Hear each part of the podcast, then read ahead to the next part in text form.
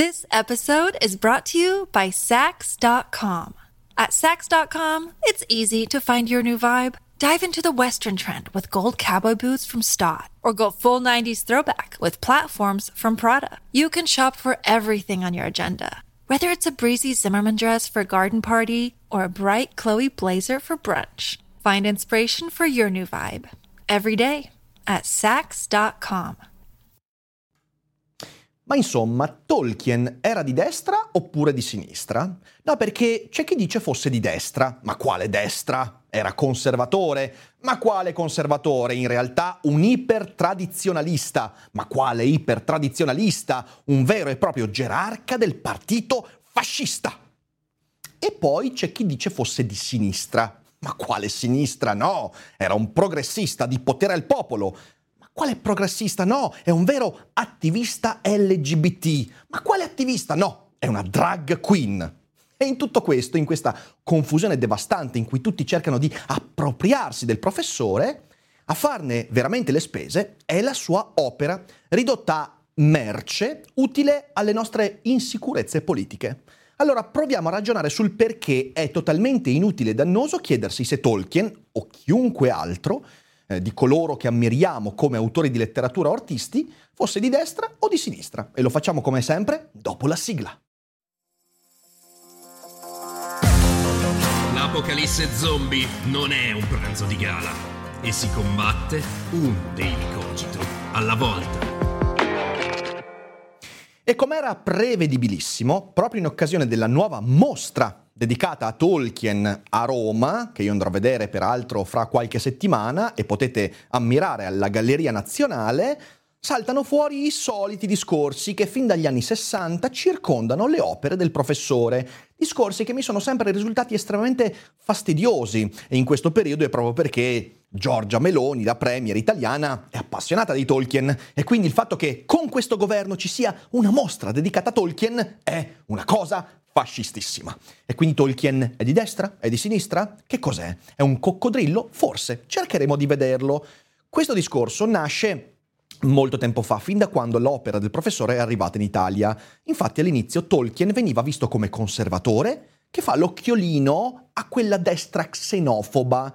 E attenzione perché questo tipo di discorso veniva cavalcato molto proprio da quella sinistra intellettuale che non si vedeva degna di poter attribuire alla destra incolta e grottesca e troglodita questa operetta di fantasia con orchi, maghi, hobbit e mostri. Eh sì, perché l'intellettuale di sinistra invece leggeva soltanto Gadda e Verga, inevitabilmente. Qualche decennio dopo, in Francia, si cominciò a recuperare un po' una visione un... più, più più elevata di Tolkien e la sinistra francese, anche grazie ai lavori di alcuni filosofi come Deleuze, che ricordo aveva cominciato un atto di decostruzione e riappropriazione, per esempio, di Nietzsche, anch'egli sempre attribuito alla destra filosofica e via dicendo, si comincia a pensare che forse Tolkien poteva anche avere dei messaggi progressisti, forse socialisti, forse comunisti. In realtà no, evidentemente, però c'è questo tentativo. Negli anni 90 si perde questa spinta e la destra tre- tenta di riprendersi in mano Tolkien con grande forza, anche grazie al rinnovato interesse per quel mondo fantasy che si univa alla musica metal e tutto quello che ne consegue. Si arriva fino ai giorni nostri, agli anni 20, in cui c'è una nuova spinta da parte della sinistra italiana a riprendersi Tolkien con i lavori di Wuming 4, In difesa della Terra di Mezzo, che cerca di dire come Tolkien non fosse un conservatore ma in realtà quasi un progressista, e la traduzione del Signore degli Anelli di Ottavio Fatica, che come sapete insomma abbiamo un po' criticato qui sul canale, e il cui scopo era proprio quello di togliere dalle grinfie della traduzione della destra di Alleata Fatica, di, Alleata, di, di, di Vittoria Alleata, scusatemi, la, eh, l'opera di Tolkien in precedenza appunto percepita come di destra. È un casino incredibile, insomma. Oggi arriva la mostra, la Meloni è premier e il dibattito si riaccende. La foto di Giorgia Meloni con in mano il Silmarillion fa il giro del mondo e mi sembra che siamo di fronte a tante persone che non sanno divertirsi, che non sanno prendere l'opera di Tolkien e dire quanto è meravigliosa. Peraltro, proprio in questi giorni è uscito il quinto volume eh, della storia della Terra di Mezzo. Con questo, La strada perduta e altri scritti eh, vorrei chiedere a Bonpiani perché hanno cambiato all'ultimo il titolo La strada perduta, eh, che era Strada smarrita, anche su Amazon si trovava così quando l'ho preso, però insomma magari ce lo faranno sapere. Bellissimo, leggetelo, perché è l'opera che conta. E di opera cercheremo di parlare quest'oggi, perché l'opera non può mai pagare le colpe, le responsabilità, le visioni dell'autore di riferimento, ma non voglio correre troppo, andremo sicuramente ad affrontare questo discorso. Peraltro sappiate che una buona parte degli scritti di Tolkien sono disponibili, anzi in realtà totalmente disponibili, in lingua inglese, perché Tolkien scriveva in inglese. E allora vorrei anche ringraziare lo sponsor di quest'oggi che è Cambly. Cambly è un'applicazione straordinaria che è utile a chiunque voglia iniziare a imparare o migliorare eh, la padronanza della lingua inglese, come attraverso smartphone e PC con delle videochiamate in cui tu sei faccia a faccia con insegnanti di madrelingua in inglese provenienti da ogni campo del sapere. Per esempio devi migliorare l'inglese letterario, oppure quello legato alla chimica organica, perché devi fare un colloquio di lavoro per una multinazionale che opera in quel settore. Oppure vuoi semplicemente iniziare a leggere in originale Tolkien, che è straordinario da leggere in originale. E allora Cambly ha l'insegnante giusto per te, proveniente da ogni campo del sapere, con ogni accento, da ogni zona del mondo anglofono e tu puoi anche riascoltare le video lezioni in maniera da sentire i tuoi difetti, migliorare facendo esercizi e tutto quanto. E insomma, Cambly è veramente una grande opportunità per chi vuole migliorare con la padronanza dell'inglese. Durante il mese del Black Friday, peraltro, ci sono sconti ancora più interessanti Grazie al nostro codice potrai avere uno sconto del 60% sul piano annuale, quindi significa che puoi iniziare a partire da 9,99 euro a lezione, che è veramente niente per un'applicazione di così alta qualità. Oltre a tutto questo, solo per il mese di novembre, i primi 20 che inizieranno un piano annuale con Cambly grazie al nostro sconto, sconto avranno anche in più un mio libro che potrete ricevere non in inglese perché non è ancora tradotto in inglese, magari in futuro sì. Quindi grazie a Cambly e grazie a chi comincia a usare questa applicazione. Ma adesso veniamo a noi. In questi giorni è uscito un articolo di Giuseppe Pezzini dal titolo Tolkien conservatore? No, grazie. Ed è un articolo che nella miglior delle ipotesi potrei ritenere un'arrampicata sugli specchi straordinaria che manco Spider-Man. Vi leggo soltanto l'incipit. Scrive Giuseppe Pezzini. È corretto definire Tolkien un conservatore? Sembrerebbe una domanda scontata. Secondo una vulgata diffusa, non c'è dubbio che Tolkien fosse un tradizionalista, un reazionario, o più semplicemente un uomo con un atteggiamento conservatore sulla politica e sulla vita in generale, ma aveva anche dei difetti evidentemente. Tolkien è spesso descritto come fosse un gentiluomo di campagna, affezionato al mito della vecchia Inghilterra, un paladino dell'Occidente e dei suoi valori, dominato dalla nostalgia di una perduta società cristiana e dal rimpianto per la cultura medievale da recuperare e restaurare appunto con la sua epica inglese. Piccola parentesi, questa sequela in realtà è la costruzione di uno strawman incredibile, perché al di là del fatto che sono in pochissimi a dire certe cose di Tolkien, però sono tutte iperboli che in realtà servono per costruire la tesi successiva che è molto debole. Ma continuiamo. Ovviamente c'è del vero in queste narrazioni, ma come sapeva Chesterton, ogni frammento di verità rischia di diventare un errore se viene esasperato e separato dalla totalità della verità, che nel caso di Tolkien è molto più complessa, ampia e profonda. E tutto il resto dell'articolo è il tentativo di dire una cosa che secondo me non è sostenibile, cioè che Tolkien non è un conservatore, o è conservatore soltanto in una minima parte, altra cosa secondo me molto molto discutibile. Ora, dal mio punto di vista, l'articolo che esce in occasione della mostra, proprio quando c'è questo pericolo che la destra italiana si riappropri di nuovo di Tolkien, l'articolo denota solo la necessità di veder rafforzata la propria idea politica, usando un autore che amiamo per avere conferma di quel che pensiamo. E lo facciamo sempre e continuamente.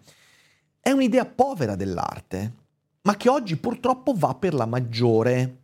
Se a me piace Tolkien, Tolkien deve comunque confermare tutto quello che già penso del mondo. E se sono progressista, Tolkien deve essere progressista. E sono di Scientology, Tolkien deve essere di Scientology e via dicendo.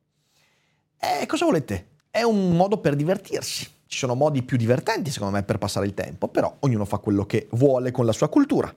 Il problema, dicevo, è che questa cosa va per la maggiore, perché infatti è un atteggiamento che sta alla base, se ci pensate bene, della cancel culture in che modo? Ma come? Dai, anche qui? Ebbene sì.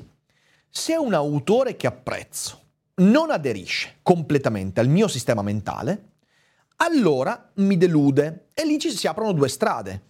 O io riesco a manipolare fantasiosamente quello che l'autore voleva dire per farlo aderire e adattare al mio sistema di valori, altrimenti significa che lo cancello, perché non può esistere un mondo in cui io sono di sinistra, Tolkien è di destra e a me piace Tolkien. Ma come? Non può essere così, perché mi fa disperare.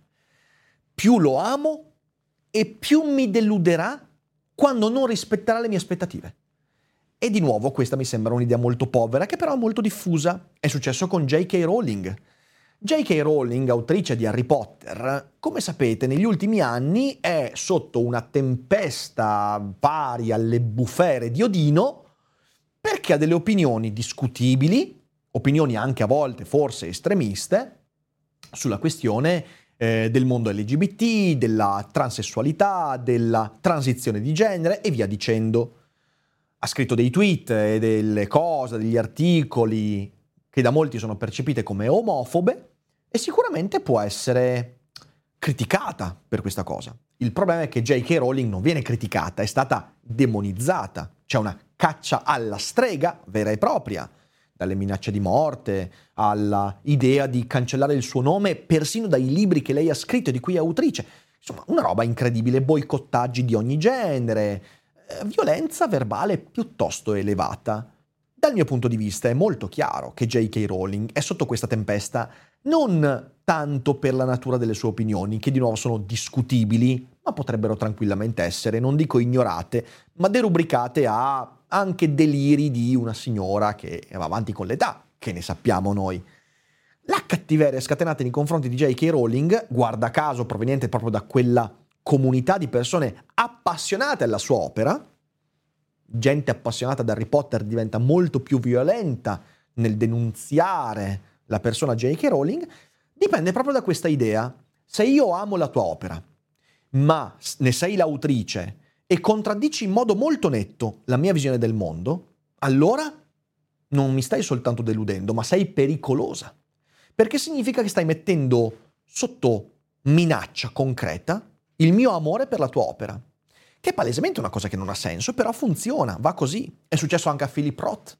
Perché Philip Roth non ha mai preso il Nobel? Avete mai chiesto? Uno dei più grandi autori degli ultimi, direi, 50 anni. Non ha mai preso il Nobel in parte perché alcune sue opere, in particolare La macchia umana, Every Man e anche altre, dipingevano questi uomini molto legati a connotati del mondo femminile che per il mondo femminista erano inaccettabili. Attenzione, Roth non ha mai scritto cose sessiste, cose eh, che potessero effettivamente offendere il genere femminile o cose del genere. Ha scritto dell'uomo, dei suoi vizi, delle sue perversioni, sì, e ne ha scritto anche molto bene. E ci sono degli articoli, delle opinioni che denominavano Philip Roth come un vecchio porco per questi, eh, per questi libri, cose che a me hanno fatto sempre molto ridere. Però anche lì abbiamo a che fare con un artista la cui opera viene valutata in base a quanto le idee dell'autore deludono una certa sensibilità. E questo ha portato Roth ad essere anche accusato, denigrato e via dicendo, eh, cosa che lui ha anche raccontato sotto mentite spoglie in alcune sue opere. È successo nell'arte. Gauguin e il razzismo. Gauguin fa un'arte straordinaria, ma se poi in quell'arte si trovano connotati razzisti eh, che creano discriminazioni, allora è la sua opera a pagare le conseguenze. Oppure Schiele, Schiele che ovviamente amava dipingere anche ragazze molto molto giovani, eh, accusato quindi di produrre contenuti che fanno l'occhiolino a una certa pedofilia, e quindi allora l'opera di Schiele deve essere cancellata, e hanno cancellato delle intere mostre. Ecco, capite che noi stiamo chiedendo agli artisti di essere all'altezza dei nostri standard etici e politici, persino quando questi artisti e autori sono morti, quindi quando non possono più adattarsi a nulla, ma quando sono morti possiamo eventualmente riadattarli fantasiosamente e dire che Schiele in realtà forse era addirittura un prete, così casto, eh? Capite bene che si può far dire tutto ai morti. È, dal mio punto di vista, una violenza che ci autoinfliggiamo ma è anche una stupida autodifesa. Tolkien non mi farà cambiare idea. Se Tolkien è conservatore e io sono un progressista di sinistra che vota potere al popolo e amo il Signore degli Anelli, sarà Tolkien a cambiare idea. E non mi sembra un atteggiamento molto produttivo, soprattutto per la nostra sanità mentale. Perciò, alla domanda Tolkien è conservatore? La risposta è certo. E c'è qualcosa di male? No! This episode is brought to you by Sax.com. At Sax.com, it's easy to find your new vibe. Dive into the Western trend with gold cowboy boots from Stott, or go full 90s throwback with platforms from Prada. You can shop for everything on your agenda, whether it's a breezy Zimmerman dress for a garden party or a bright Chloe blazer for brunch. Find inspiration for your new vibe every day at Sax.com. Ovviamente è anche conservatore. È anche tante altre cose. E la domanda è, che peso può avere questo nella valutazione delle sue opere? O meglio, che peso può avere il fatto che il pensiero di un autore che amo contraddice in parte la mia visione del mondo? Dal mio punto di vista la risposta è molto semplice, nullo, pressoché nullo. Io nel tempo ho letto autori comunisti, molto lontani dalla mia visione del mondo, nazisti, Ernst Junger, eh, tanti al- Carl Schmitt, sono autori che mi hanno dato molto. Il fatto che fossero così distanti dalla mia visione del mondo è un problema? No, anzi è l'opportunità per vedere un punto di vista autenticamente alternativo. E se mi appassiono a un'idea, non alle idee di quella, ma a un'idea espressa in un'opera di una persona così distante, io quello lo chiamo arricchimento eventualmente. Eh, ho letto autori provenienti da ogni da ogni pensiero, da ogni anche perversione. E non è un problema minimamente, però per alcuni è un problema. Quindi, dicevamo, Tolkien è cattolico? Ovviamente sì. Ha una visione cattolica presente in molti passaggi. Vi faccio alcuni esempi. L'idea di provvidenza. Quando c'è quella scena, che è anche riportata nel film, ma che nel libro è ancora più bella, in cui Frodo dice a Gandalf, ah ma guarda che sfiga mi è arrivato l'anello, non mi fosse mai arrivato l'anello. E Gandalf gli dà quella risposta straordinaria, forse la frase più bella di tutta l'opera tolkieniana. Guarda caro Frodo che l'anello è giunto a te attraverso un percorso molto complicato. Prima era di Sauron, poi di Isildur, poi è nato perso, poi l'ha preso Gollum ammazzando Smigol, anzi ammazzando Digol, e poi è arrivato a Bilbo e da Bilbo a te. E questo è un pensiero incoraggiante. In quella frase c'è tutto il cattolicesimo di, di Tolkien, molto più profondo di quello che troviamo nei Promessi Sposi, un'idea della provvidenza veramente universale, in cui devi metterti il cuore in pace. Le cose che ti accadono, anche quando sono così lontane dal tuo desiderio, come avere l'anello del potere, che è come beccarsi una brutta malattia venerea, comunque è un pensiero incoraggiante, perché significa che c'è un piano, un progetto, un destino che sfugge alla tua visione razionale e che devi accettare e con cui devi fare i conti e devi esserne all'altezza. E questa è una visione molto cattolica. Io non, non mi ritengo cattolico. È un problema per me? No, anzi è una scena così bella, una scena che mi ha aperto così tanto la mente, è un concetto così importante per la mia vita che ho applicato anche nella mia vita. Sono diventato cattolico? Non direi però è comunque un'idea molto potente. Oppure l'etica del sacrificio, è un altro connotato molto, molto, eh, direi, cattolico-cristologico. Il modo con cui Aragorn viene raccontato è una chiara un chiaro rimando, non dico allegoria perché sappiamo Tolkien non voleva usare la sua opera come allegoria, però è, chiara, è un chiaro retaggio cristologico. Questo, ci sono studi su studi che lo dimostrano e quel retaggio è legato a un'etica del sacrificio, ovvero Tolkien di nuovo che mostra il suo retaggio culturale dice sacrificarsi è un veicolo che dà significato alle cose. E di nuovo io che non sono uno che aderisce particolarmente in modo entusiastico all'etica del sacrificio, però ritengo che in questa idea, che io ho letto quando avevo 13 anni la prima volta, ci sia qualcosa di importante che mi ha fatto crescere. Mi sono convinto del portare avanti l'etica del sacrificio e del mettermi un cilicio intorno alla gamba ogni volta che... No! Però credo che sia una idea molto interessante. Il rifiuto dell'aristocratismo, molto presente in Tolkien, anche questo è un elemento molto cattolico. Non è di destra, ma è cattolico. Questo soltanto per darvi qualche esempio, per farvi capire quanto è complesso questo pensatore, che infatti non è soltanto tradizionalista, conservatore, ma anche altro. Per esempio, per quanto sia cattolico, se io leggo il Silmarillion, mi accorgo che la genesi del Silmarillion è totalmente contraria rispetto a quella biblica. La genesi nella Bibbia, che è una genesi visiva, in cui Dio separa l'alto dal basso, il cielo dalla terra, il mare dal suolo, e, e, e, tutto viene mostrato attraverso la luce, infatti Dio è luce, è verbo, è qualcosa che si vede, che si manifesta, in Tolkien invece non c'è nulla di tutto questo, anzi la genesi del Silmarillion è musicale, è l'udito, è una melodia in cui non c'è separazione ma continuità. E infatti Tolkien è un cattolico che però ha nel suo cuore una filosofia plotiniana, la filosofia dell'uno che si manifesta nelle cose, molto distante dalle idee del cattolicesimo tout court. infatti non credo che Tolkien sopravvivrebbe a una, a una disamina teologica di Ratzinger, per esempio, eh, perché è anche altro. Oppure eh, l'antieroismo in un'epica come quella fantasy dove l'eroe, la guerra, la morte, cosa che purtroppo è troppo presente nei film di Jackson che comunque io amo, beh, nel libro è totalmente, diversi, è totalmente diverso. Gli eroi riluttanti di Tolkien, gli eroi che non vogliono morire, non vogliono andare in guerra, non vogliono, è l'extrema razio quella, che contraddice molto di quella tradizione anche cavalleresca, di cui Tolkien è comunque un portavoce, ma è anche altro. Tolkien è maschilista?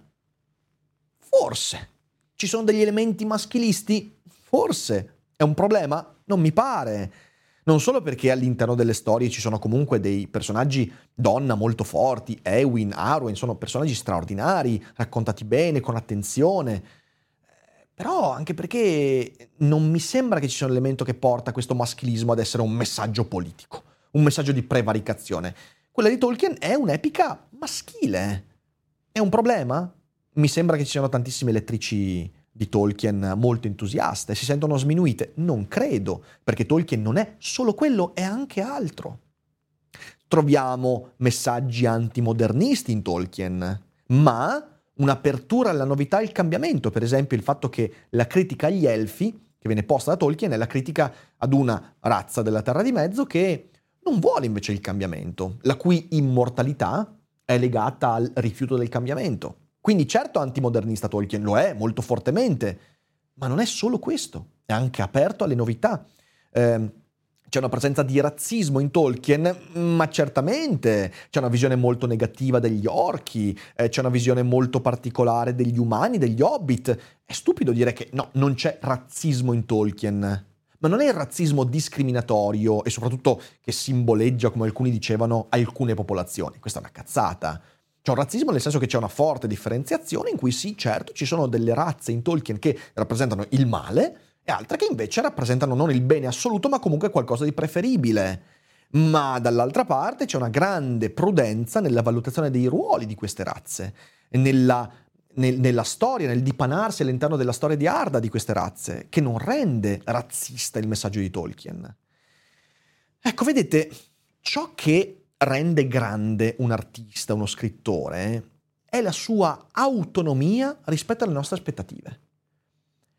Perché se non fosse così noi non avremmo nulla da imparare da queste opere. Io ci ho scritto un libro, la parola Don Chisciotte è il tentativo di dire guarda che devi essere aperto alle novità, alla rottura delle aspettative, anche a pensieri che magari ti infastidiscono degli autori che ami e che ti appassionano. E invece mi sembra che questa cosa sia perduta e la retorica intorno a Tolkien è sempre impregnata di questo. Non posso imparare nulla da Tolkien, perché in Tolkien devo trovare quello che volevo trovarci che è di nuovo un modo povero di vedere queste cose. A tutto questo si aggiunge ovviamente che dovremmo evitare di dare troppo peso a ciò che un autore pensa in relazione alle sue opere, perché l'opera deve sempre tendere ad acquisire un'autonomia rispetto alle idee dell'autore. Se non fosse così, le opere del 1300, del 1600 non sarebbero mai arrivate a noi, perché, l'ho ribadito tante volte, ma lo ridico anche qua, se le opere dovessero vivere delle intenzioni dell'autore, allora il Don Chisciotte di Cervantes oggi non avrebbe nulla da insegnarci. I viaggi di Gulliver di Swift sarebbero dovuti morire nel 1735. Eh, la Divina Commedia, come mai avrebbe potuto comunicare qualcosa degli esseri umani di tutto il mondo 700 anni dopo la sua pubblicazione? Non ha senso. E invece queste opere, e le opere di Tolkien non fanno eccezione, eh, sopravvivono proprio perché sono autonome rispetto a ciò che persino l'autore voleva dire con quelle opere.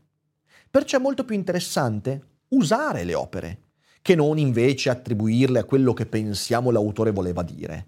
Ovviamente non significa vedere nel Signore degli Anelli un'opera di propaganda LGBT o di sinistra, eh, oppure vedere in, eh, nella Divina Commedia un inno all'empirismo materialista scientifico.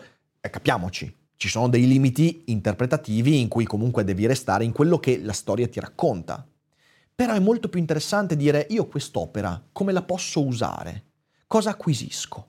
E questo non ha a che fare con le idee dell'autore, anche perché se leggiamo Tolkien stesso nelle sue lettere dice io nel Signore degli Anelli non volevo, non volevo metterci nessun messaggio. È una storia in cui volevo giocare con le lingue, i personaggi inventati, ed è tutto lì.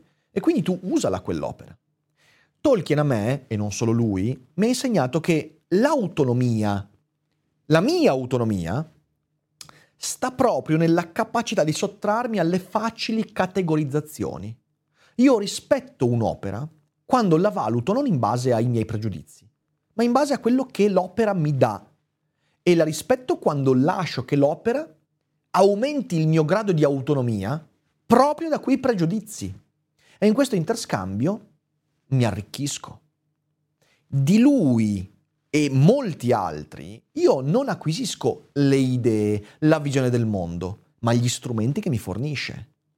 Quindi da lui e da molti altri, anzi scusatemi, dalle opere di queste persone, ho imparato ad essere conservatore sotto alcuni aspetti. Io mi ritengo conservatore sotto alcuni aspetti ben precisi, ma progressista sotto tanti altri.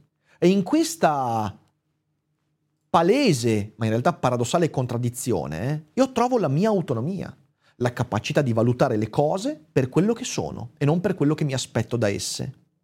In alcune cose sono a destra, in altre a sinistra, proprio come Tolkien, e non ho il bisogno di aderire a una visione unitaria del mondo che mi porta a non sopportare le mie posizioni contraddittorie rispetto ad altro, fin tanto che so motivare quello che penso intorno alle cose, proprio come Tolkien con la consapevolezza di avere ancora molto da imparare, perché questo poi, leggete Tolkien, eh, Swift, Dante, eh, se vi approcciate a queste opere pensando di non avere nulla da imparare, allora non vi, servirà, non vi, serviranno a nulla e voi le violenterete queste opere, ci vedrete quello che volevate vederci ed è un problema. Tolkien è conservatore? Certo, anche. È progressista? Certo, anche.